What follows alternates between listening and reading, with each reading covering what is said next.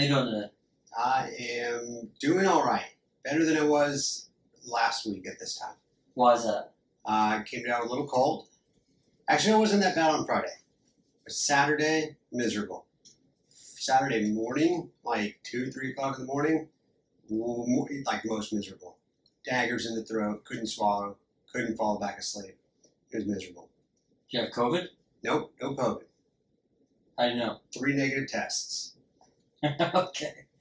Oh, this this espresso is not bad. Lavender syrup, right? Is that to sweeten it up? Is that what you did? little sweeten it up. It also gives it that lavender, uh, you know, flavor. I, I don't know, but yeah, All right. sweet, little lavendery. It's okay. It's not bad. It's, it doesn't replace caramel, but or caramel, however you say it. Um, all right. So we're gonna finish our discussion on immunity, Mm-mm. right? Yeah. You excited? Wish we would have done it before last week, and then I would have skipped this cold. We said we uh we, we said that we'd spend a year talking about immunity. Uh, But here we are, 2023. two years later, Wait, 2022. Yeah. It- Almost 2023. it's coming up. Don't, you need to slow down. Okay, so let's talk about um, some additional micronutrients, some trace elements that we typically get. What did we talk about already before this? We've talked about every vitamin and its role in the immune system and how it specifically affects the immune system. So today we're going to discuss uh, the minerals, certain minerals that affect one's immunity as well, and then we'll talk about some other like compounds called uh, polyphenols that that will affect you, specifically flavonoids. But um, we'll finish this series off with this discussion, and then or PSA. That's that's the way I like to see it as PSA. Um, and then from there, we'll uh, we'll go into a new topic, and I think the next topic is uh, bone healing. Yeah. and, and it's going to be a little bit more. Um, it's going to be a little simpler. Simpler. We're going to simplify it. We're going to uh, compound it. We're going to talk about what a physical therapist can do for you, or, or just medicine in general. What can medicine do for you, and what can you do for yourself from a nutritional perspective, as far as um, helping your help helping to facilitate the healing phases of of bone from a fracture. How does that sound? That sounds great. Sounds good. Yeah. All right. So the first step that we want to talk about, you, you know, I saw this picture. I really wanted us to hang it up, but I think we need to put it on the table. I, I love On it. the I- it's hilarious. Okay. If it's going to distract you the rest of the time without it on the table, Well, you you put it up. Put it exactly where you said you were going to put it. Yeah. That's funny. Just everybody loves Tiger King. We might as well. might as well exploit it. Yeah, I agree. Okay. Uh, Um, all right. So now, so let's talk about iron. All right. Let's talk about what iron can do for you Okay. uh, and why it's beneficial for one's immune system and why it may help you overcome a viral infection, a bacterial infection, inflammation, and uh, uh, how it, how it may uh, um, the deficiency of that of that nutrient may impact your health. Do you have any anything to any thoughts about iron that, that you know of? Well, um, in the last Avengers movie, Iron Man died, so didn't do a lot of good for him at the end of the world. In fact, what was it? Half of the world died in that movie. You think? Do you think he died from um, hemochromatosis? It might have been. Oh, okay. Yeah. It, it doesn't really say. Um, I mean, he looked like he had like iron in his yeah, blood vessels it wasn't good. dying, right? wasn't good. Okay. But um, otherwise, I mean, iron. What is it? it? You know, we affect the blood, the red blood cells. Uh, helps to probably carry. Are you? What do you go ahead and tell us? I'm You're doing you're doing a fantastic job. No, you're you're exactly right. Uh, it's one of the principal ingredients for the red blood cell. You can have a red blood cell without iron, but if you do, you're going to have a difficult time uh, having oxygen latch onto that red blood cell. Oxygen is an essential nutrient for every piece of metabolism through your body. If you need your body to function and you're not you're not getting oxygen, then you have an issue. And this is one of the primary concerns with people that smoke. Smoking uh, basically pulls in carbon dioxide. Carbon dioxide has an affinity for the um, red blood cell as well uh, with the iron. It has a stronger affinity. And when I say affinity, I mean like an attraction. So it'll bind. It'll the iron will be attracted to the carbon dioxide, and the carbon dioxide will bind itself to the iron, and it's got a stronger connection or attraction or compound bind than oxygen. And it's very difficult for your body to unlatch the carbon dioxide from the iron. That being said, carbon dioxide has a half life, meaning that it takes your body three to four hours, every three to four hours, to take the carbon dioxide off of the iron. And essentially, what happens is the red blood cell has to go to your spleen, your spleen has to uncouple it. And then it does that so it can make new red blood cells and push it through your body so you can have oxygen. But if you're smoking every three to four hours, you're diminishing the amount of oxygen that's available to the tissues of your body. And this is why tissues will starve. They'll undergo ischemia, meaning they starve, essentially, Right. nutrients, predominantly oxygen, and therefore they can't function, they die. So, this is why smoking increases your risk for any type of orthopedic problem that's out there Mhm. because now your body is more vulnerable to injury and tearing and breaking and crumbling and all that kind of stuff due to lack of oxygen. So it's very important that if you smoke to stop smoking because now you're allowing your body to take in oxygen and be available to the tissues in your body.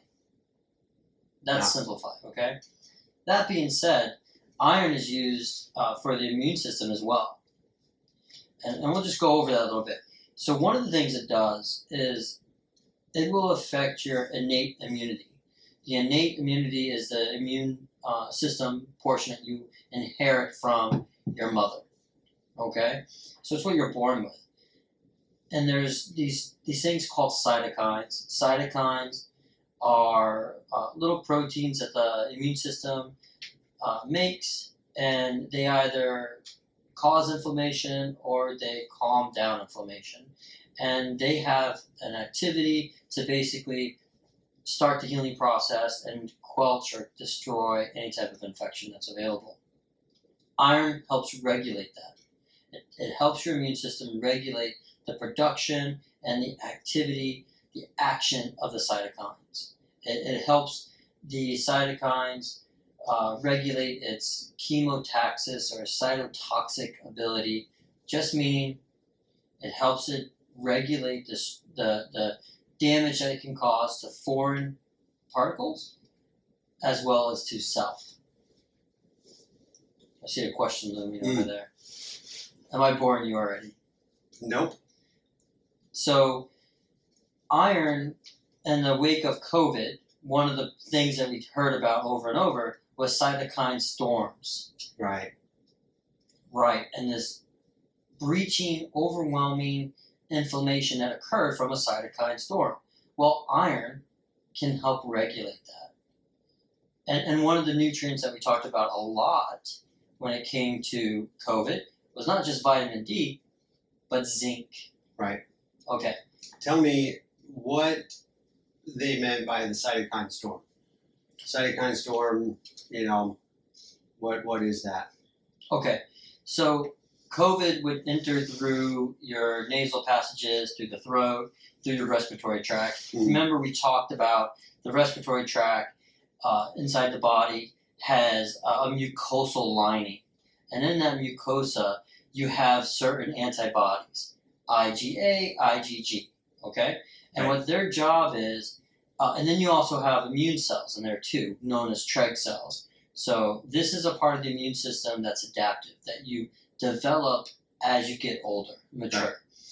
These T cells become Treg cells, which live in the mucosa, and they identify whether it, this protein or this particle is a part of self, or is it something that could potentially hurt me?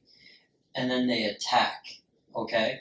And in attacking, they release antibodies like IgA and IgG what the cytokines would do, what those immune cells, they also release cytokines that would lead to inflammation or calm down inflammation. They would lead to swelling or they would calm down the swelling. All right? Well, if you get an overproduction of cytokines, remember, like half of them are pro inflammatory, the other half are anti inflammatory. Inflammation is uh, the second stage of tissue healing, and it doesn't matter if you have a cut or if you have an infection. You have an infection, you're going to undergo some, some, some of the stages of tissue healing. The second stage being inflammation. That, that is driven by the amount of cytokines that's released that promotes the inflammation. That's important because inflammation causes you to have a fever or to raise the local temperature of that area. That's important because that kills foreign particles. When you have all those cytokines come in, it also drives in a bunch of water, fluid, swelling. We Mhm. also call it edema, which is important because that edema carries other things with it, like growth factors, stem cells, other types of hormones. And what it also does is it limits that swelling, that increases the pressure of the area. It limits your ability to move or to use that part of your body so you minimize the damage. So, in other words, it's like a self splint. Okay? So, when you have a cytokine storm, you have this overproduction, you have this reaction of the immune system to a foreign particle, COVID, or the coronavirus. It produces all these cytokines that come in to attack that virus, and in doing so, it creates a strong, a lot of uh, inflammation, and then that Hmm. drives in a lot of swelling, which causes that edema, pulmonary edema, respiratory edema. And if you have that, it gets harder to breathe. So the cytokine storm affects and brings in the edema to the lungs, to the airways, hence, you know, bogging you down. Hence respiratory infection, hence Right. respiratory failure or difficulty breathing.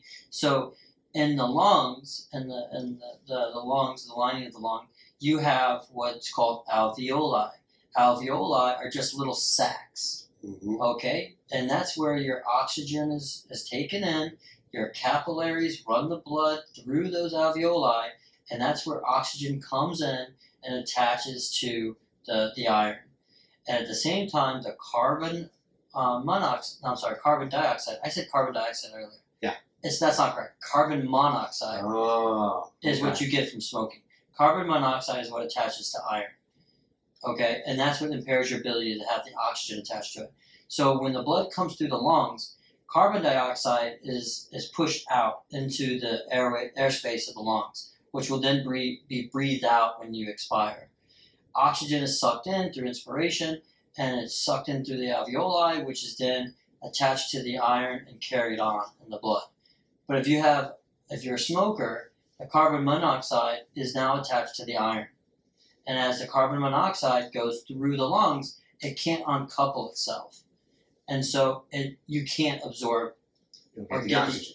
exactly. You don't get the oxygen. And now you're in trouble. Until that red blood cell goes to the spleen where it's broken down, okay, and then a new blood cell is made. But again, if you're smoking every, you know, couple of hours, Which most people smoke more than every couple hours, right, every 30 minutes. And that's for some people still being generous that smoke every 10 minutes, 5 minutes. Right. Now you have a limited capacity of red blood cells that can carry or bind oxygen and carry oxygen to the tissues for normal metabolic and biological processes. Okay? Mhm. So again, I want to correct myself. I said carbon dioxide earlier. It's not carbon dioxide, it's carbon monoxide. Okay? Which is also what kills you if you leave the car running in a closed garage. Right. Okay? That okay, so that being said, you get cytokines drive in, they increase inflammation, that brings in some edema, some swelling into the lungs. That water covers the alveoli. Now it's very difficult for the oxygen that's in the air to be taken up by the alveoli and pushed into the blood supply. So now you're going to have a little bit a harder time of breathing. Yeah. Does that make sense? That makes sense. and therefore you have respiratory you have difficulty with respiration and therefore you know early on in covid maybe you need to be on a ventilator because you had a difficult time exchanging oxygen and carbon dioxide for the body okay so iron is important for controlling the production and action of the cytokines Got it. okay it also increases the, the immune cell's ability to destroy and eat uh, and foreign invaders like bacteria, like viruses. So, in that way, it can act as a, a component of an antiviral or an antibacterial treatment. All right, it it helps your immune cell make and differentiate T cells. There's a whole bunch of T cells are part of your adaptive system. It's what you develop as you get older. Those T cells do a number of things, and there's different types of T cells, like the Treg cell we talked about in the mucosal lining. The iron helps not only produce more T cells, but also also helps differentiate them. It allows the T cell, it increases the T cell's ability to have its uh, to destroy foreign invaders. So it increases its cytotoxic function. All right. It helps neutrophils. All right, which is another portion of the adaptive immune system. It helps neutrophils uh, produce reactive oxygen species to fight pathogens. We've talked about oxidation before, reactive oxygen species. There's also reactive nitrogen species.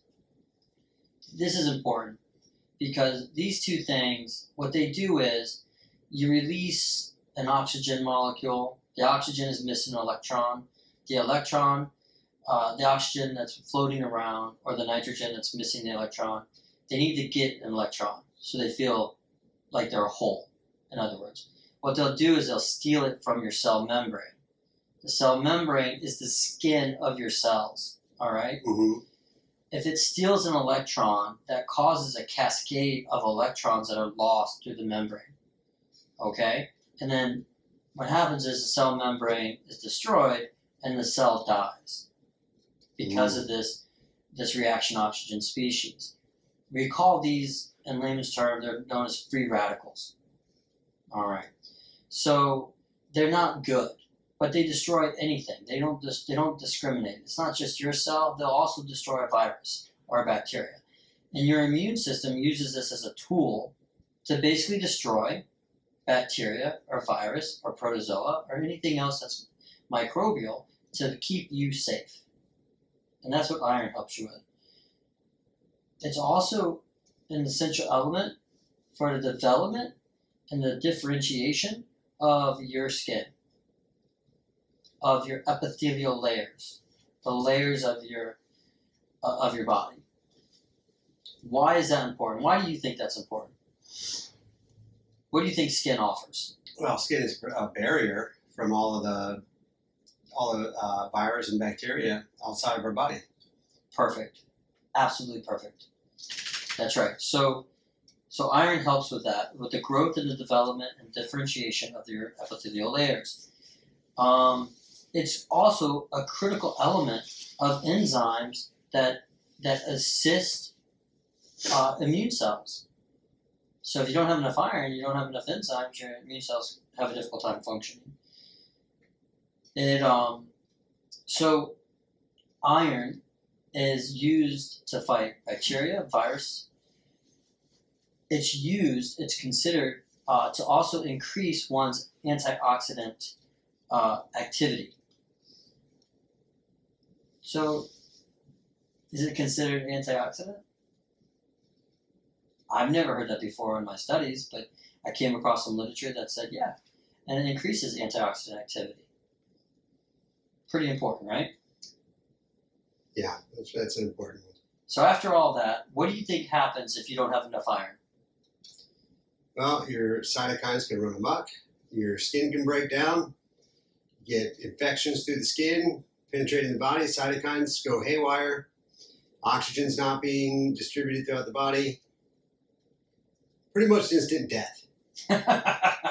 you melt like the wicked witch, Yeah. right? Yeah. Yeah, no, exactly. If you're deficient in iron, you're gonna have you're gonna aside from anemia, you're gonna have a hard time with energy production.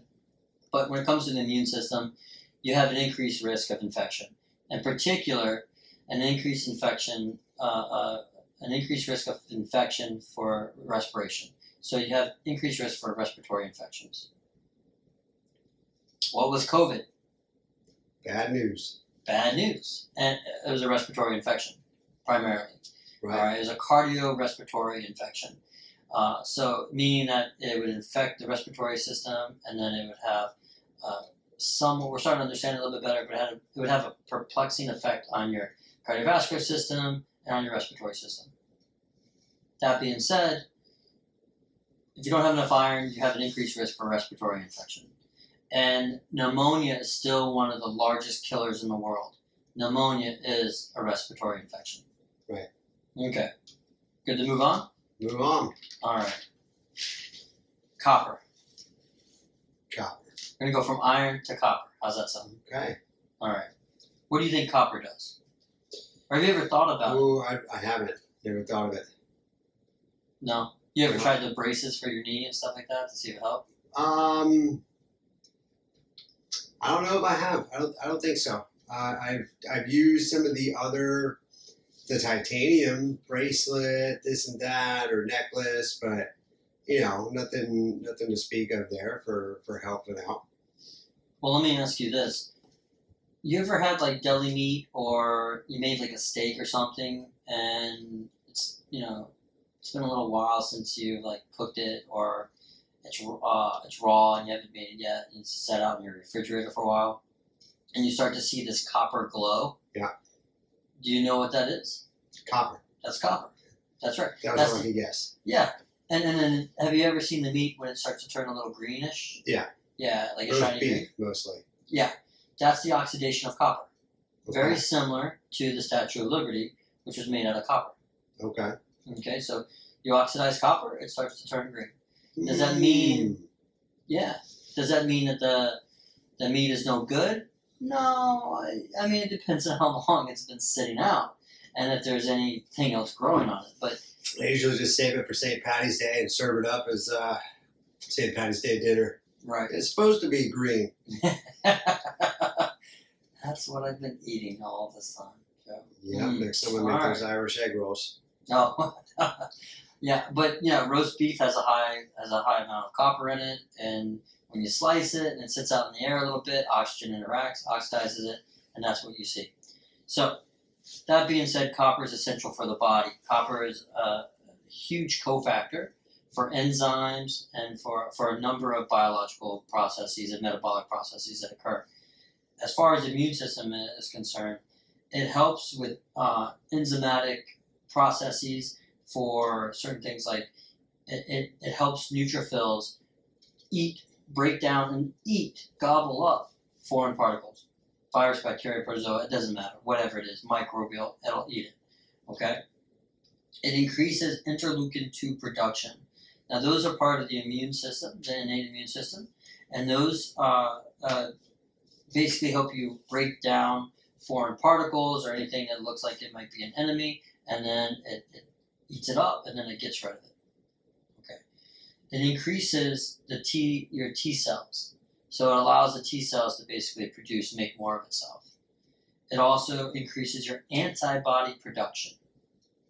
Think about that. You got sick. Your body needs to make antibodies. If you don't have enough copper, you're not making antibodies. Uh-huh. You're not making antibodies. You're not fighting off whatever infection that you may have or that you had at one time, and therefore you have a stronger likelihood of suffering from that infection. Well, that sounds terrible. It's not. It's not good. Where, uh, so I don't think we mentioned it because, or it sounds like these things are heavy metals iron, copper.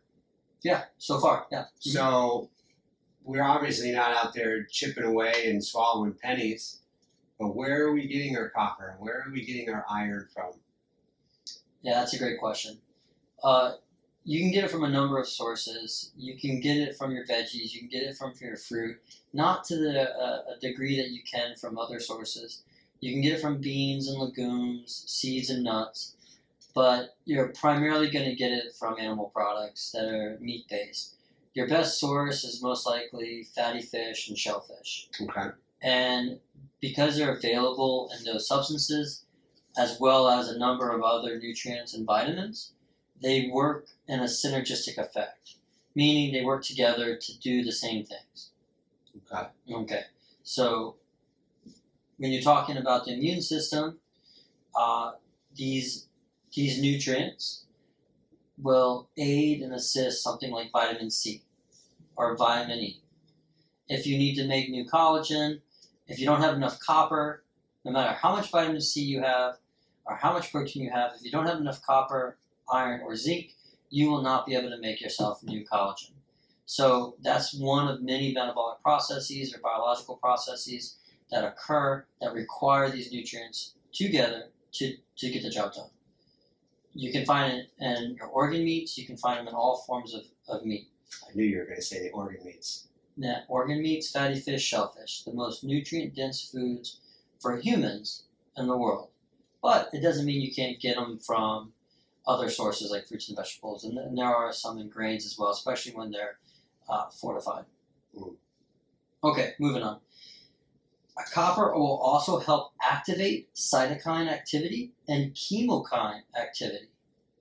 Okay. Okay, Chemokine, that's different. chemokines are chemical compounds used by the immune system to break apart foreign particles. Okay.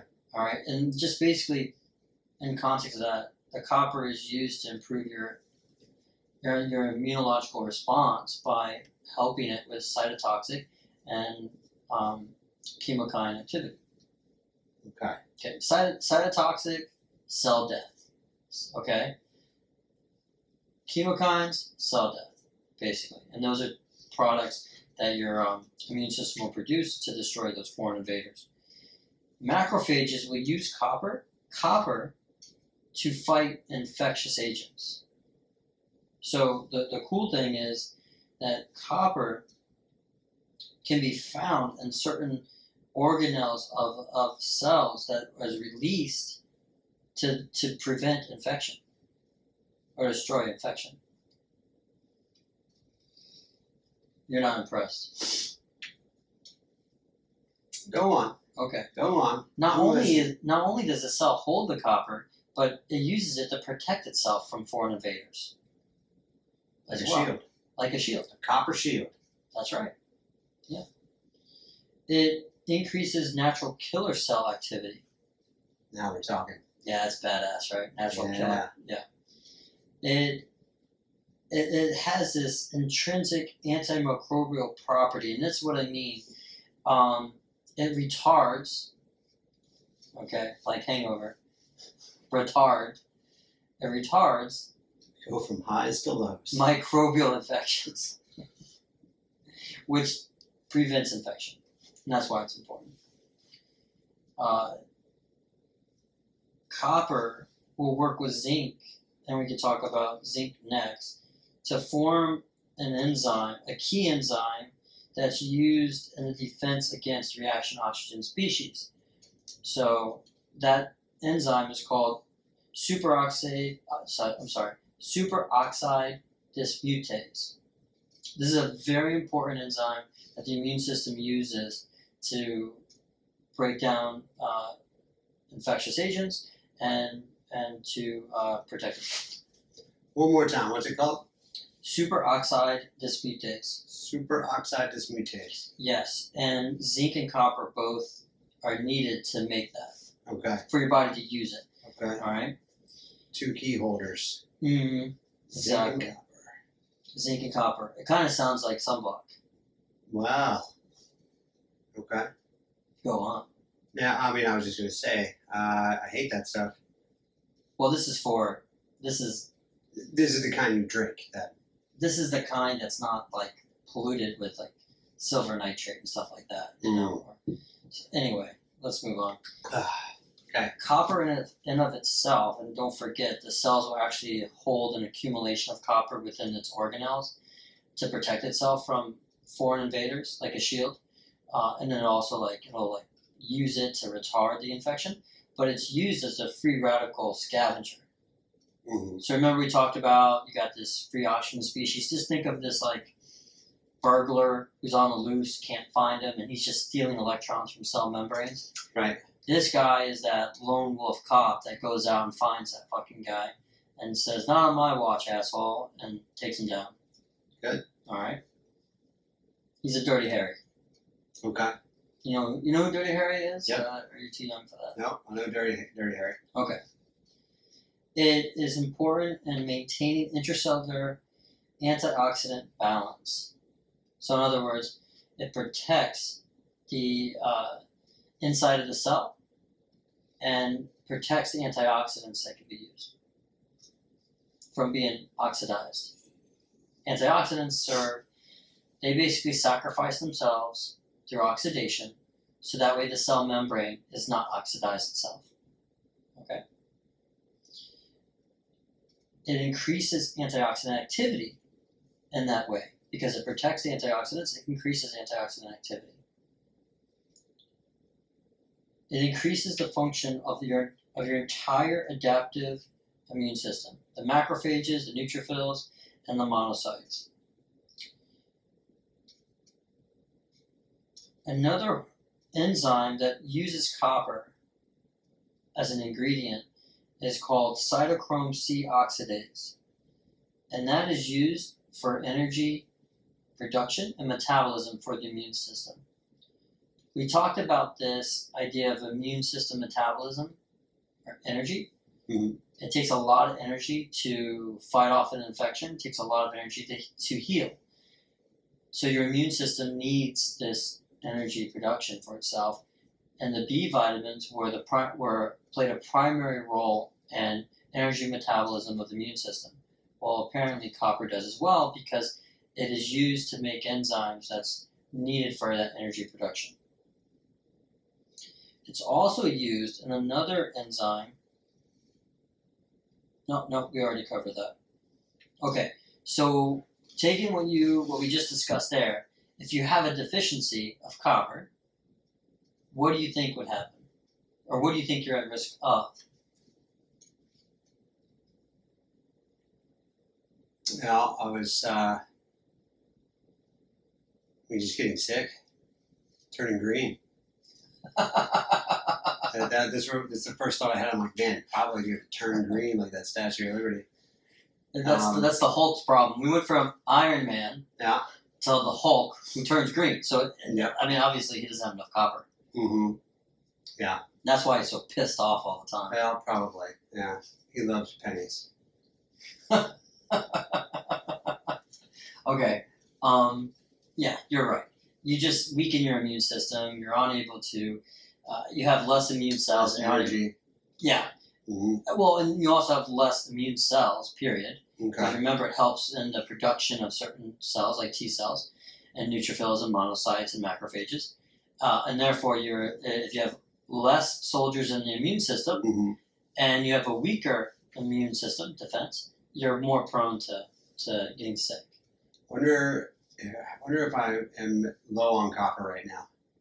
Why? I, I'm just, I feel pretty, pretty tired. Is it the lavender syrup in your I espresso? don't think it's a lavender syrup. Uh, Well, you know, lavender is used to, tell help you fall asleep. Well, that's true. Yeah, You did it to yourself. yeah. Uh, I, I don't. I don't think that would have been enough. I don't think that a couple drops of lavender would be mixed. We're mixing with espresso. You put a couple of drops in lavender. I, I saw the pot. You were making more than a couple of drops. Well, I didn't put a whole pot in there. Plus, the, the pot was. I mean, most of it was was cooked out. Well, listen, it doesn't matter. Put your big boy pants on. Yawn a couple of times. Get into the get into the podcast. I'm in it. I'm in it. I'm in it. Stop crying about it. Okay. So, what uh, a lack of copper? So, a lack of copper is related to increased infection, increased uh, sickness because it, you have a weaker immune system. Bottom line, it also lead can uh, promote or lead to thymus atrophy. Mm. All right, thymus is an organ that we all possess, and it can lead to atrophy of that that important immunological gland that we have. All right, all right. It a lack of copper, and remember we talked about it helps with the production of immune cells, and also the differentiation of those immune cells. Differentiation means its ability to change or mature or become another a certain type of immune cell. It's think of your immune system as like a military. You go into the army, well, you don't just have an army soldier. you do have your typical uh, army soldiers, you know, privates. You have commanders and generals and such, but you also have like Green Berets, Army Rangers, snipers, and so that's what your immune system is doing. It's differentiating itself into specialized cells that can attack for specialized moments. All right. So if you don't have enough copper, it, your body has this altered uh, ability to differentiate the cells. So it alters what's called the phenotype phenotype profile of those immune cells, and therefore they can't specialize in what they need to specialize in to help you stay healthy. This can occur in your blood, your bone marrow, and the lymphoid tissues, and therefore it decreases your lymphocyte count and your phagocyte count. Whew. Bad stuff. It just means you're gonna you're more Yeah. likely to get sick. That's the bottom line. All right. Zinc. Ready to go on the zinc? Mm-hmm. Another metal. Mm-hmm. All right. It, it, you know we should have. Damn it! We should have played some heavy metal. Should have had some heavy metal intros for each one of these. Were you thinking that too? Yeah, yeah. I'm thinking that now. Oh yeah. It's not too late. I mean, I could I could fire up some metal here. Uh, do it real quick. All right, let's And get. you just hey listen, just put your hand up and tell me when it's ready to go. Okay. Go. No. You got it. Uh, just go go. I'll, I'll do the hand up thing. Okay. All right. Zinc. Well, I don't know. What do you What do you know about zinc? Um, so zinc. I mean, we, we I won't say we all take, but we're we're pretty well aware that if you're feeling sick or starting to get sick, or even to battle off getting sick, or even being exposed, to, to stay high on zinc. Um, I do have a bag of little zinc tablets. Whenever I do start to feel like oh something might be off, or pop some of the zinc. See, hopefully that helps keep that immunity strong. When did you get them? Oh, well, it's been over probably a year now, and I don't think I've actually taken any. Did, did you get them because of the attention it received from COVID? No. Okay. So we can talk about that relationship a little bit. Zinc was I don't know. I just pulled this up. I,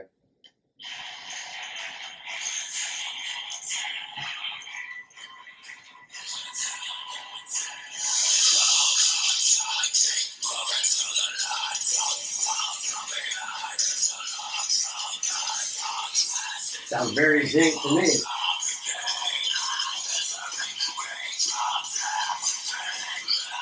all right. I request. I'm requesting highly suspect for selenium when we move on. Okay. Okay. Uh, so you might as well find them right now. Get it. Get it ready to go.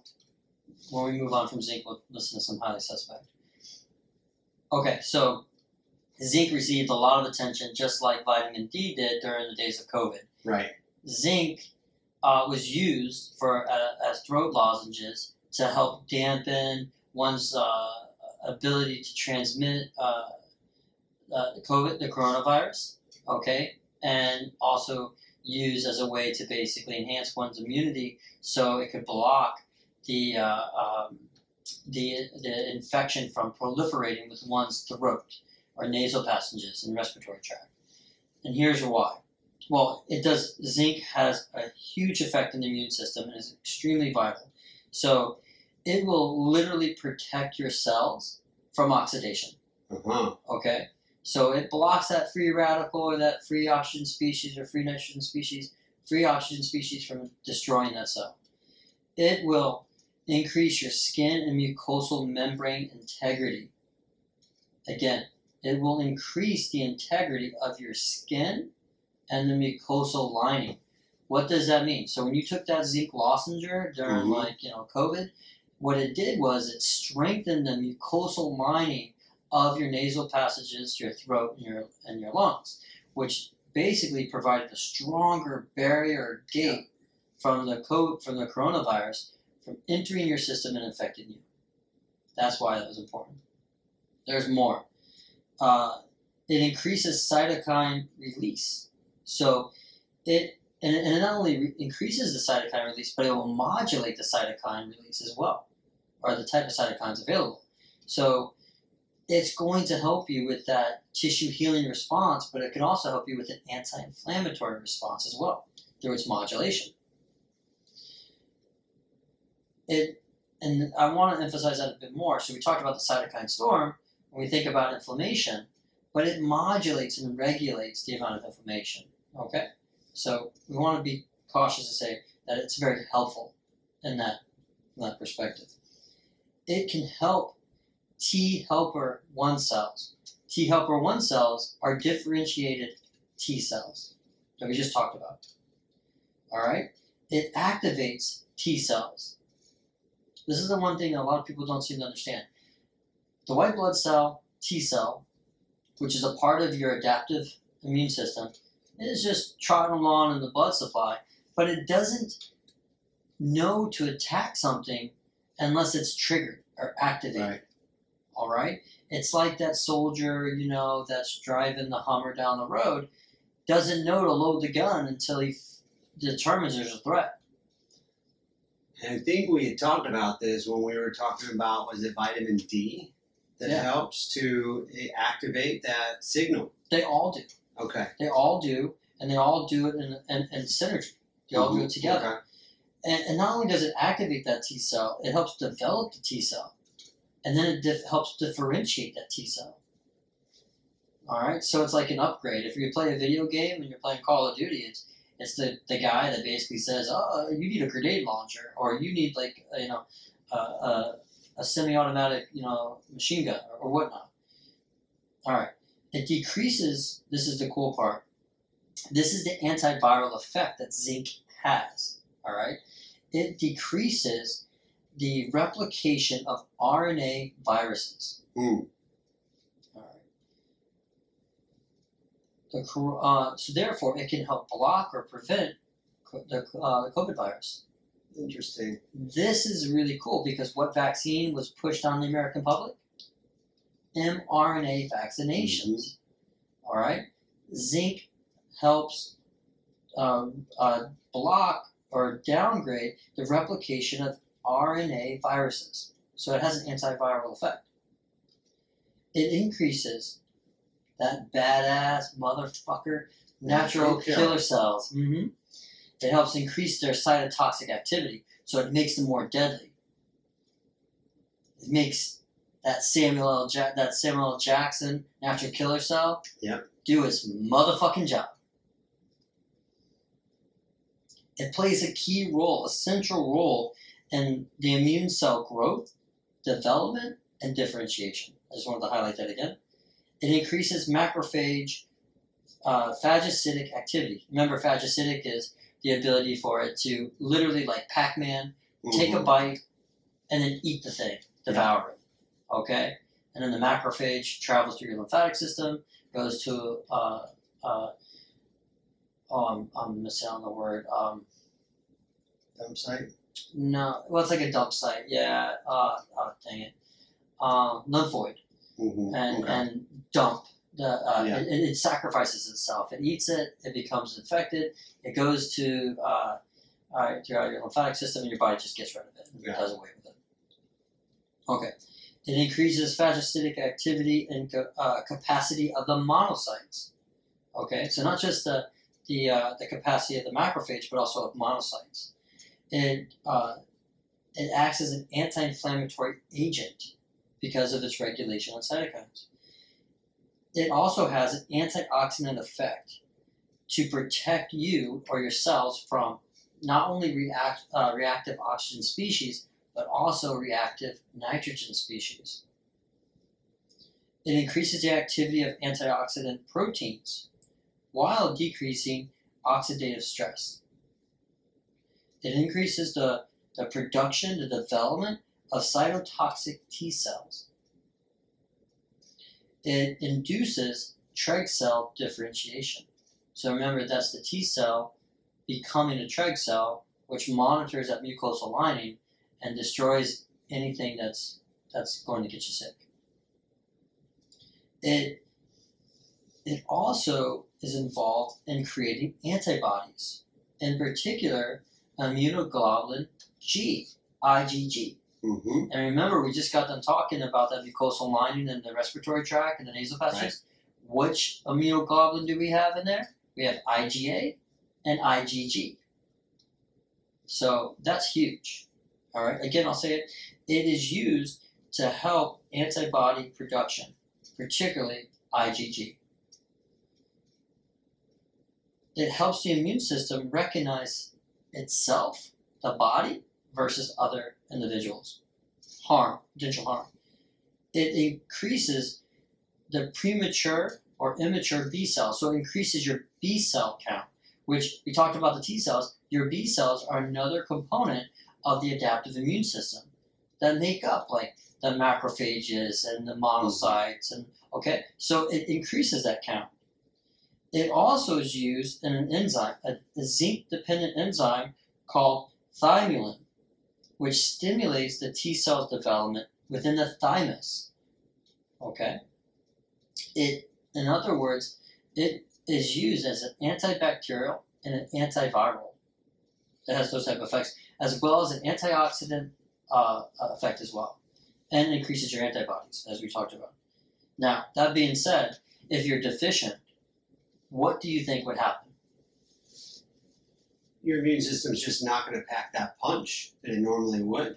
You're not going to have all your cells ramped up. You're not going to have the T cells differentiating what they need to be after and what they don't need to be after.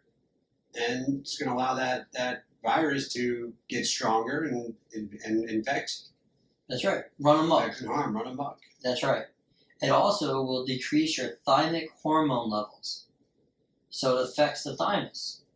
It will increase your risk for respiratory infection. All right, which respiratory infection again is one of the leading causes, primarily pneumonia, is one of the leading causes for mortality and morbidity. Yeah. And you not only have an increased risk for infection, but you also have an increased risk for oxidative stress. And therefore, you feel shitty. All right, you're not functioning well, and your immune system sucks. Yeah. All right. Let's You ready? go highly suspect. I'm not sure if we're allowed to do this, but we're going to go for it. Um, and this is the perfect one. I don't think you've heard this one.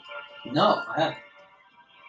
I wanted heavy metal. Well, you, I was going to tell you that highly suspect isn't isn't heavy metal, but here we go. Uh,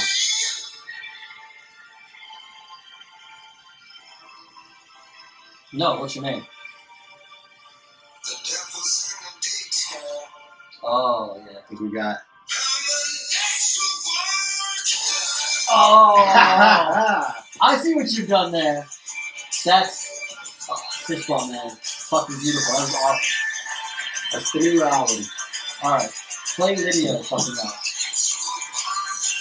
That's that was an awesome. I liked how you connected it. Bring it back full circle. Full circle, baby. That's badass.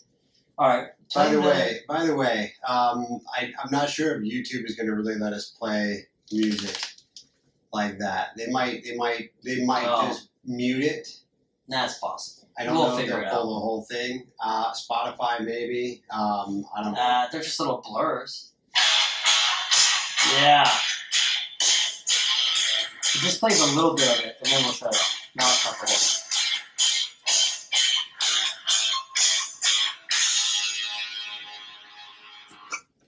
They're not. So they're not heavy metal, No, they're not heavy metal. but they're not soft rock either, They're not soft rock either. No, and they're not alternative. They might be more alternative than What? than what than either of the first two. Um, that. I don't they're harder know. than that. I don't know. Uh, is- uh, They're better than alternative, bro. They've got to be a lot. I mean, they've got to be rock. They've got to be a, a better form of rock. they are a better form of rock. Yeah, Yeah. We just secured our guest for later Oh, we did. Yeah. Okay, sounds good. Do you mean today? today. All right. Okay, so now the next step. We're going to go into selenium. Selenium is huge. Selenium is uh, one of the few nutrients that has a, an, an abundant amount of immunological effects. Uh, and, and basically, they help form, they come in the form of what's called selenoproteins. All right? And it is regarded universally as an antioxidant. So selenium is, is gigantic and it's huge. It's an antioxidant, and it also helps with thyroid. Uh, thyroid. ugh, I don't know why I can't talk. It's an antioxidant that's also used for thyroid hormone metabolism and enzymes. You know, the thyroid is an, is an important organ that does a lot of hormonal work.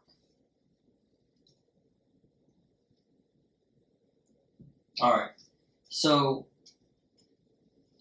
it helps create a lot of enzymes within your innate immune system. Uh, those enzymes are heavily dependent on selenium. All right, to basically resist oxidation. All right, so yeah, it supports that motherfucking natural kill killer cell function as well. It supports leukocytes, which include the the uh, macrophages and the, the uh, neutrophils and the monocytes. It increases your antibody production. Again, just like the other ones, right? It promotes T cell proliferation, so it increases the production of T cells, the growth, development, and the differentiation of those T cells. It acts as an antioxidant for enzymes that will inhibit free radicals and oxidative damage. That's the antioxidant effect, I mean, basically. Uh, a deficiency in selenium will, can increase one's mortality to COVID 19 in of itself. Huh. Interesting, right? That was an interesting blur in a, an article that I read. Uh huh. Okay. It has antiviral effects as well. So it's not just an antioxidant, it can be used as an antiviral, in addition to other nutrients like zinc, and copper and iron. So that antiviral effect is through its regulation of the T cells. It has a decrease. Uh, it decreases viral mutations as well. Mm. That's fucking cool. All right, and it increases vaccine-induced immunity. Okay. Think about that. Not only does it decrease a virus's potential to mutate, such as the COVID virus, Right. which was Any virus. well, yeah, but COVID was extremely mu- uh, Yeah, uh, yeah. mutational. I mean, it mutated all the time. All right. It seemed to speed up once we started throwing vaccines at it. Well, Or is that just me? we're not going to go down that hole. That's another rabbit hole. What do you But- get to but pull just- off of YouTube, damn it? But think about this from a perspective like it not only decreases its ability to mutate, but it also enhances one's vaccination. Right. Like we haven't talked about that since we talked about what exercise does to your immune system. Uh huh. Enhancing a vaccination. Mm-hmm. I mean, they should just be handing out selenium tablets to people when they get a vaccination. And well. those vaccinations are usually for uh, the flu virus, mostly, Right. the, the, these articles. Uh, which flu, uh, the flu virus is, is related to the COVID virus. It increases cytotoxicity of T cells and natural killer cells. Again, cytotoxicity is the, the immune cell's ability to kill the cell that is a foreign invader or an infection agent, infectious agent. It prevents vasoconstriction and clotting, which occur during COVID. Oh. Ain't that cool? Yeah. That's cool. It increases glutamine peroxidase, which is an enzyme that protects you from infectious agents, used primarily by neutrophils. It decreases inflammation, increases your antioxidant activity because it's it's sacrificing itself from the free from the free radicals. So by doing that, it increases your antioxidant activity and level. It also increases cytokine and chemokine uh, uh, utilization through the immune system, and it also increases your immunity against tumor cells. And where does this miracle drug come from? Food. Food. Food. Damn, Yeah. stuff we've been eating for thousands of years. Well, selenium is the big one. Selenium is, is hands down one of the most important antioxidants that you can take. Uh-huh. And again, it's found in your fruits, your veggies, eh, to a lesser extent, but it's found Yeah. more so in your animal meats, and Ah, primarily. okay. Should I say? Oh, let me, hold on, let me guess. Fatty fish, shellfish, And and organ meats. Come on, how did you oh, forget? yeah, yeah. Well, I was, yeah. yeah. All right, so what happens if you don't have enough? Certain death, an oxidative Um, Slumber. slumber. Yeah. that's I just that's I didn't mean to finish your words, but that's that's kind of like our marriage, you know. Yeah. That's right. It it, it decreases your ability to fight off infection, like because it decreases your immunity. It uh, it impacts your ability to make these selenoproteins, which are utilized in enzymes and cofactors. Um, it also increases your ability because you have decreased immunity. You're gonna have increased oxidative stress. It increases your risk for viral and bacterial infection. I, I we just talked about it being an antiviral. So, uh, and and that being said, the literature is pretty clear that it increases your risk for COVID and for the flu. Okay, and which goes to the next part. If it increases COVID and flu uh, risk, then it also increases your risk for respiratory infection, which is COVID and, and the flu. Yeah. Bottom line. Okay. On to the next ingredient. Are we gonna do it? Jordan, no, Uh, no. yeah, I, don't, I didn't have anything. Nah, forget it. If Yeah. YouTube's gonna give us a hard time, They, they might, yeah. Uh, I'm we'll just- gonna press our luck. you know, yeah, yeah, just leave it that way. We're about done anyway. Magnesium.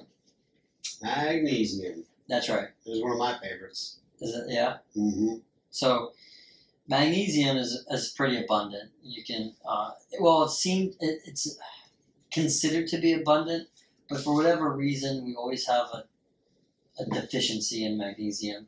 So people will oftentimes use Epsom salt to soak and or soak their feet in Yeah. to help with the absorption of magnesium. The magnesium salts, and, and this is one element that is thought to be a contributor to restless leg syndrome.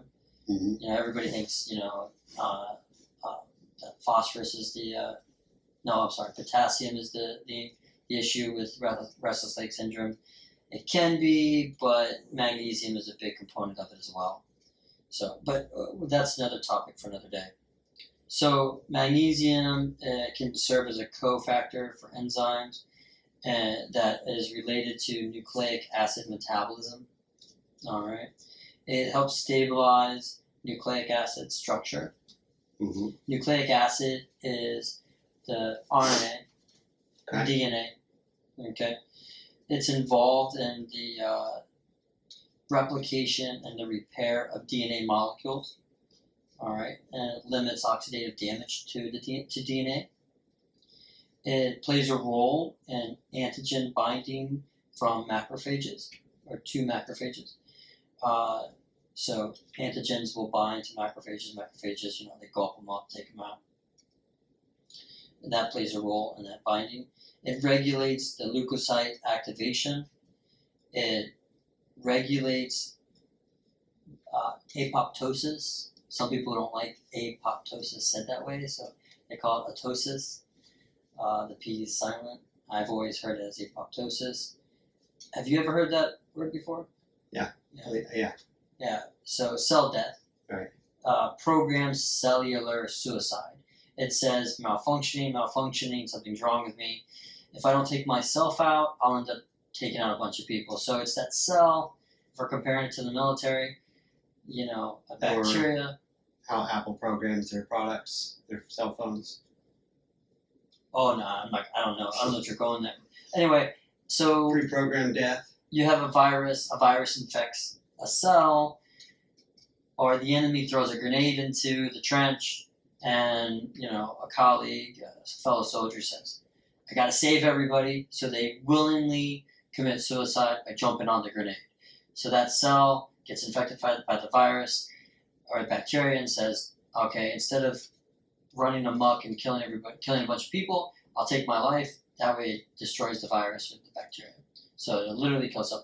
And and this is one of the problems with cancer. Uh, they should do that as well, uh, but those cells sometimes are uh, are unable to commit apoptosis, so they don't kill themselves. So all they do is they, they, they become infected. They're not infected, but they uh, they mutate and then they just replicate, replicate, Mhm. replicate instead of like committing cellular death.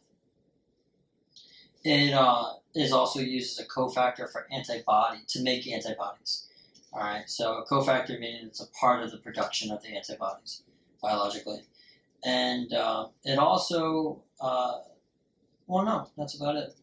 Um, so pretty much the same thing. if you are deficient in magnesium, which is hard to do because it's such an abundant uh, uh, mineral. Um, but basically, if uh, uh, you're deficient, you're going to have a weaker immune system and be more prone to infection. Okay, so now we can talk about polyphenols, particularly flavonoids. Polyphenols, um, well, you have quercetin and you have flavonoids, and they're both a, a part of the family of polyphenols. Polyphenols are an umbrella term for phytochemicals found within plants, and uh, they can provide a numerous amount of benefit, um, especially depending on the processing of that food or even the fermentation of that food. Uh, believe it or not, fermented foods are very beneficial. Um, and then uh, the, the processing of that food is also unlocks the nutrients that's available for your body to use. Uh, this is why you'll find polyphenols in wine. Mm. Wine wine will have an inherent amount of polyphenols, uh, as well as like sauerkrauts and kimchi and a number, number of other processed now I'm hungry. Sauerkraut. Okay, so what do they do as a collection? The family itself, they uh, are used as antioxidants. Your body uses. So these are the antioxidants that we're all talking about when we have fruits and vegetables. They act as uh, they help calm down inflammation, so they have an anti-inflammatory role. Turmeric being one. Uh, they have anti-cancer effect, or thought to have an anti-cancer effect. We've seen it in rat studies. Uh, so that's one possible avenue. They have an antibacterial effect, and they also serve as an antiviral effect as well. They increase the immunological responses of the immune system. They also, because they serve as an antioxidant, they also are, are free radical scavengers. They will kind of float around until they're oxidized and they're used to, to basically as sacrificial lambs to, to grab that free radical uh, and it sacrifices itself for the benefit of the group so the cell membrane isn't destroyed. They uh, and so that's how they protect cell membranes. They are also a part of creating antioxidant enzymes, such as the other nutrients that we talked about. They decrease the production and infiltration of pro-inflammatory enzymes, cytokines. Pro, I said I said enzymes. I, I saw. I'm sorry. They decrease the production and the infiltration of pro-inflammatory cytokines. Okay. Okay, and that's why they have an anti-inflammatory role. They increase. This is neat. Nitrous oxide production. hmm Okay, which instead of vasoconstrict the uh, the uh, arterioles of your body, they vasoconstrict the blood vessels. Uh, I'm sorry, they vasodilate Dilate. the blood vessels. Yeah, they dilate, which means they open up those blood vessels so you can get increased blood flow by increasing the production of nitrous oxide through the producers. Uh, they also, and this is cool, flavonoids in particular will will work with vitamin C, or your body will use flavonoids in addition to vitamin C in a synergistic effect to serve as an antiviral. And these antioxidants can also help renew other antioxidants such as vitamin C, selenium, uh, and vitamin E. Nice. Yeah, not bad, right? Yeah. So it's just another example of how the body works together and how the body is dependent on other factors or biological compounds that to help express, to help the genes express um, its its ability to stay healthy or to protect itself or to fight off and ward off anything that's harmful. So, are there different kind of flavonoids and polyphenols? There's thousands. Okay. There's thousands of, of, of uh, polyphenols. of Mhm. phytochemicals. You can find them in your. So most of the studies that look at polyphenols and find these different like antiviral, antibacterial effects, they do uh, they do them in like petri dishes. That Okay. we haven't. You can't take a human and put them in a lab and force them to have a certain diet. You just can't do it. It's not. Um, it's not cool to do Ethical? not ethical. Just not cool to do. So a lot of this stuff is based off of epidemiological study, and it's also based off of uh, petri dish studies or of rat studies. Okay, Mhm. and they basically will, you know, they can use RCTs with rats and say, okay, this rat showed this and this rat Right. showed that from this nutrient. So, uh, like for instance, they could take uh, a bacteria, they could proliferate it on a petri dish, and then they would just douse it with some green tea and then say, Mhm. oh, there's something about the green tea that has this antibacterial effect, which is great, but you have to be able to translate that into human trials or animal trials. Well, why can't you just take a human and tell him to eat this specific diet and not force him to live in the lab? You can, but there, uh, that's that's just filled with a bunch of error because now you're relying on nutrition journals, Mm-hmm. you're relying on dietary surveys, you're relying on testimony of the person. And, Right. and so, are they telling the truth? Are they not telling the truth? Do they have access to the food? Do they not have access to the food? Um, Or how are you they? can provide him with all the food. You can, but then how are they? How are they processing it? How are they serving it? How are they eating it? And and in the end, it's still it's still an epidemiological study. You're not there's not a cause and effect. You're not sitting them in, in a cage and observing their behavior, taking blood samples every couple of hours or every other day, Mm. you know, and knowing that you are controlling their nutrition. You are depending on that person to control their nutrition and to report. And then on top of that, they're doing a number of other things. That's why the healthy user bias is such a big deal. Are they running? Are they lifting weights? Or are they just sitting on the couch? You know, are they drinking wine? Are they drinking tea? Are they having coffee? Are they drinking water with their meal? Are they um, and are they seeing a therapist? Are they yelling at their, their children or their parents? Are they uh, are they surra- are they smoking? Are they surrounded by? Are they do they live with somebody that smokes? Or do they go to school with people that smoke and are being exposed from a third hand perspective? So there's just too many things that can pollute that. And if we could treat a person like a rat and put them in a cage, then it's a different story. But you just can't do that. I was going to say, just you know, you don't have to live in the cage, but here's the rules: if you break them, we'll kill you. That's a different era, man. You, that's you sound. Uh, ever, We need answers. you ever thought about Russia? We need answers. Yeah, you know, but they don't want to share their information. No, I mean, have you thought about living over there? Because that's. oh, I probably Yeah, I don't think I want to live over there. That's an authoritarian move for sure. Um, Last time, I mean, the Nazis did that.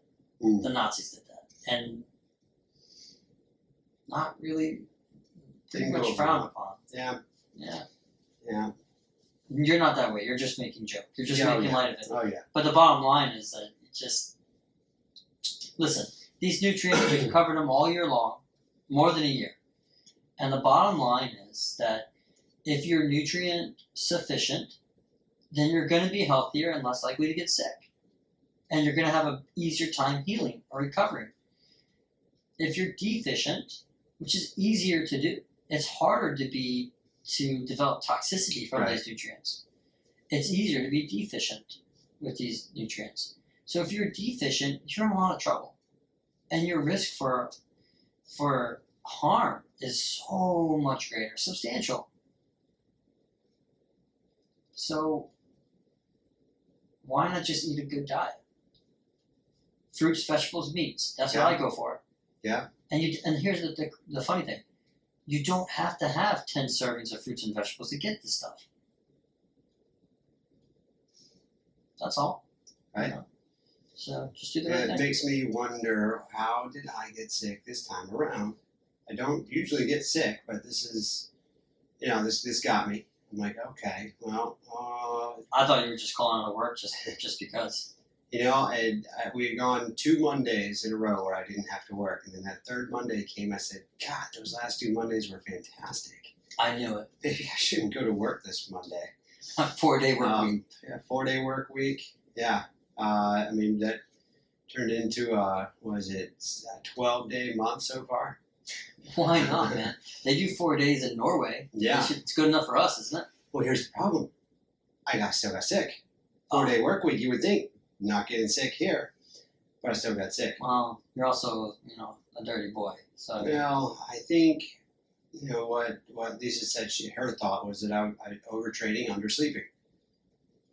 and and you've done a lot of traveling lately too this month. Yeah, So I mean, like there is something to that. You're probably jacking yourself up a little bit with that. the traveling was last month. Um, did we travel again? I don't think we traveled. I thought you went out of town for like a week or two ago. Well, I was out of town this past weekend. Yeah, yeah. But I was sick. I, I wasn't feeling good before we left. Hmm. Um, in fact, on Thursday, I said, I don't think, I, I think I'm coming down with something. And started, you know, watching COVID testing, and okay, it's okay so far. Made it through the day. Next day, felt better. Tested again just to be, make sure. I'm like, all right, good. And then it was that night, Friday night, Saturday morning, in the middle of the night, woke up like, oh, nope, not good at all. And, you know, again, that over the weekend, negative test. Well, you would have you would have never known it. I mean, you didn't look awful. You didn't look sick. Yeah. I, I mean, I don't. I, you didn't even look run down. So whatever it was, it wasn't anything big. I I felt like I looked a little run down, um, Mm. but then again, I was doing a lot of a lot of FaceTime or um, was it was the selfie selfie recorded Oh. videos, and Mm. I could see my the bags under my eyes a little bit. I thought, oh, geez, I'm looking, yeah, I'm looking a bit run down. I would have never have known. Yeah, I just maybe I chalk it well, up that's to because I, I don't wear my face mask properly, and I usually cover my nose and my eyes. maybe you're just a good liar too. I don't know. Uh, yeah, maybe. No, I think you're still bullshitting. You just took the day off just to enjoy the. You, you went. I mean, come on. Let's be honest. You went out of town. You're like, oh damn, I need a day off. I'm going out of town. Vacation for the vacation. No, Yeah. no one that we know are going are going to listen to this. We only get tens of tens of views, so Yeah. we're fine. well, that's all right. No, no, okay. So, uh, what do you think of this discussion today? The the immunity. Well, it, it's it's pretty cool. It is all really nice to know and helpful. I hear like so many of these, uh, the micronutrients and or in our in our heavy metals and all of our vitamins. They all work and they all do a number of different things, but they all work towards the same thing, and they all do a lot of them do the same things and Mhm. help each other out. It makes me wonder. Well, certainly that must part be to provide us alternative ways to get the job done. You know, if we're if we're low on selenium, or if we're low on vitamin D, or we're defi- you know deficient in one of these, we got other elements that back it up. But how many of those can we be low on before we break that threshold? For somebody to actually get an infection, how many of these, how many deficiencies do do we know? We probably don't know, but is it possible to look at how many of these things are they deficient in? Is it generally just one, or is it more than one? No, usually it's more than one. Okay. And the problem is with medicine, modern day medicine, is that we do a lot of, you know, CBCs. You know, we do a lot of like, you know, blood screens Mhm. for, you know, like iron and, and blood sugar and stuff like that. But we don't do a lot of nutrient panels. Mhm. And nutrient panels are being pushed primarily by uh, functional medicine. Right. And so you'll see a lot of new physicians that are that are using nutrient panels and they're looking at multiple nutrients and the connection to whatever it is, whether it be autoimmune or sickness Right. or cancer or whatnot, and they're going about it from a more holistic perspective. The problem that you talk about is that uh, it's not mainstream. Right. Not everybody is doing it. And if everybody were, were doing it, it would bring more attention to the concern and you'd probably see a greater relationship. So hopefully that's the way medicine's going. But you can certainly have nutrient panels done Right. and see am I am I low not just on vitamin D, but what are my own you know if I'm low on vitamin D and I hate fish and shellfish, I'm probably also low on vitamin E and I'm Mhm. possibly low on my B vitamins and I'm probably also low on you know, my copper, my I zinc, mean, that, and that's a big chunk right there. Right, exactly. So I think you can surmise, or you could assume that if you're low, if you're deficient deficient in vitamin D, you're probably also deficient in several other things. Right, and it takes it takes actual it takes the knowledge number one to know that what comes in your fish and shellfish, what and and liver Yeah. or organ meats. You know, what are you getting from those? Yeah, okay. And if you're not eating any of those because you don't like them, and for a lot of people, I can't blame them. Um, I love fish and shellfish. You can don't like organ meats, but how do they know to do that? How would they know what they're going to be low on by they're not eating that because they don't have an idea what comes in the food packages? Well, I mean, with vitamin D, if you don't like the analogs, the supplements, you can also go out and get some sun exposure. The Right. sun is not bad for you, folks. We've been told that, and you've been told to wear sunblock, which guess what? A whole bunch of studies just came out and said, hey, listen, those ingredients in your sunblock, those are related to, uh, they're potentially cancer causing agents. Yep. And I've been saying it for years. I, I get a burn. Now, granted, I don't suggest getting sunburned because we know that's not good. But I would get a burn, and somebody says, "Oh, Joe, you're gonna you, you need to wear sunblock. Why don't Why didn't you put on sunscreen?" I said, "Because that'll give you cancer." Half joking, but also my thought, my my minimal thought mentality was that, what is this doing to my body? What if I'm putting I'm lathering my skin, my my largest organ in a chemical that changes what the how the body functions. That Right. didn't sound like a good idea to For me. blocks, it's a, it's, yeah. You know, Well- it's the same thing as if you're talking about messing with your hormones, using. Um, Well, you are messing with your hormones. you are, yeah. But I was Vitamin D is a relate hormone. it. I was going to relate it to um, what's like counterinceptives Mhm. um, and meta uh, meta period type altering medications. Contraceptives. Contraceptives. Well, contraceptives. Is that what I said? Contraceptives. Contraceptives. That's the Yeah. same thing, I guess. Um, and but but a lot of women who use them and they delay their periods for three months at a time. Ah, I'm sorry, ladies. I know it, they really really suck, but how how bad could that be for the body? Well, they're not they're not taking contraceptives for that reason. Though they're taking contraceptives so they don't get pregnant. Well, some of them definitely because they don't want to get pregnant. Oh, but there- I guess but there are other ones that do For the regulate. effect. Yeah, they regulate their menstrual cycle, um, and and it's like, well, yeah, it's great to have it four times a year versus twelve times a year, but Well, I, you know, bottom line is, I'm biased towards the naturalistic perspective, and it's very difficult, or I'm very skeptical of anybody or any institution that tells me that something that occurs within nature, or that is natural, naturally occurring, is bad for you. I, I have a hard time with that because I think time and time again, over human history, we have discovered that things that are naturally occurring tend to be not only beneficial but necessary.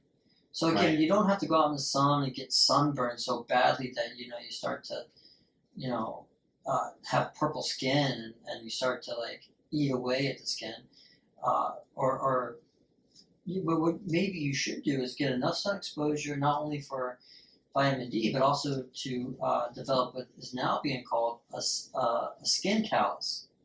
A skin callus. There's some researchers that are talking about getting enough sun exposure so you callus your skin, you darken your skin to where you're less vulnerable to the dangerous UV li- uh, light, which can contribute to cancer. You're not talking about some of these little old ladies that look like they're wearing leather uh, jackets as skin, are you?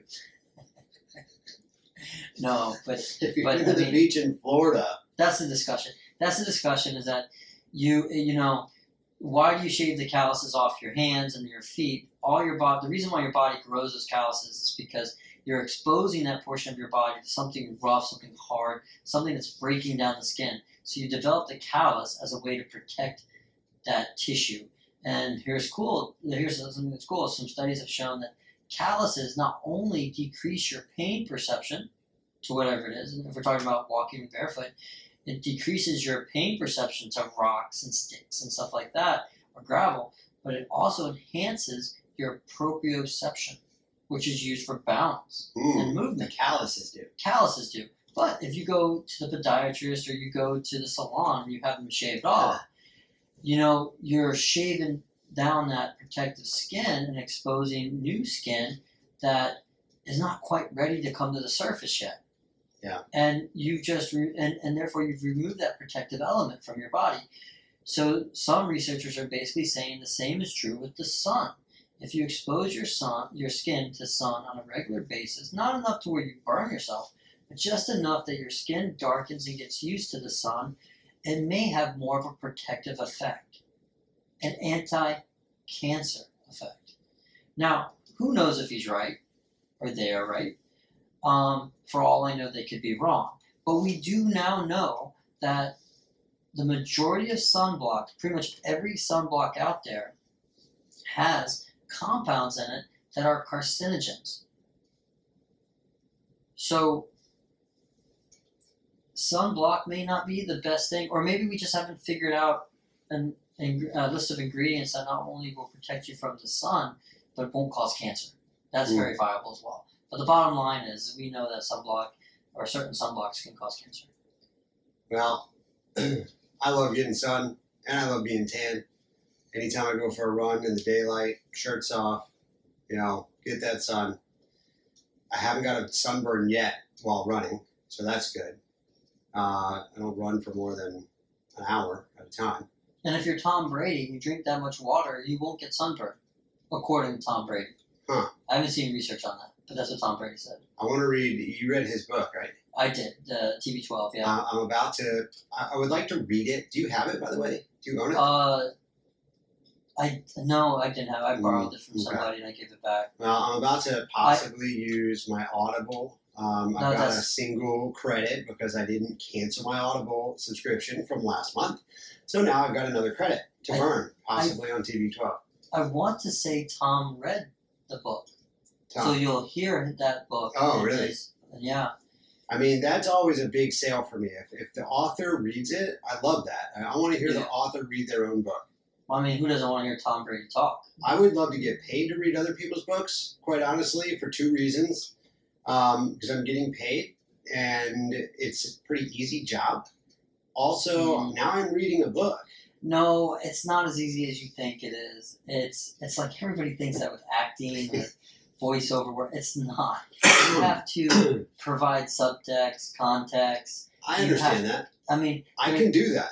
the reason why the author you always does a better job is because they wrote the damn thing. So they're True. speaking in the in the manner of which they, they they've written it, Of the course. material, and, and they're telling you from uh, talking to you about their perspective. Uh, some dude who doesn't know you from Adam walks in and reads your your book. A lot of times doesn't carry the same perspective, the same context, the same tone, the same timing. So I mean, it may seem easy, but there's much more nuance to to that in of itself. I'm not going to say that I'm the greatest um, out loud book reader, but I definitely think I'm better than the average person. Well, I will be honest with you. I think, you know, my voice sounds terrible, and I apologize for people, but I, you've heard this a numerous times. I think you missed your calling. Not only do you have beautiful hands, and should have been a full time hand model. Just call me Costanza. Uh, I mean, they're beautiful. They're gorgeous. Uh, you also have a great radio voice, so you would be a great voiceover. To be Right. honest with you. I have heard that quite a bit. Yeah, and you have awesome hair. You should have been a hair model. You could have been a third strike model slash voiceover. What are you? What the hell are you doing over here? I don't know, man. I don't know what I'm doing with my life. And you're getting to the age where a lot of that stuff's gonna break down, bro. Yep. Uh, it doesn't matter. I'm jealous. You know, I, I wish I could be that talented, but uh, maybe it is in your future. Maybe somebody will reach out to you to read a book of theirs. If anybody's listening from Audible or any other, uh, you know, book reading agency, I am available. And you can find me here at Get It Raw. All right. Is that good? Were we done? Uh, I think that covers everything that we needed to cover with that. Um, I will just say that this this podcast of Get It Raw was brought to you by See Me Paddle. Somebody's new uh, new kayak mobile kayak rental business. That's good. we gotta get you to plug that in the beginning of the, the podcast. right. So that So way, that way, all the people who tuned out already said, Right. "Phew, this shit is deep, intense, or boring. Let's change it." All right, man, we're good. Uh, well, everybody, take it easy. Um, do your body right, and uh, we'll see you next time. Okay.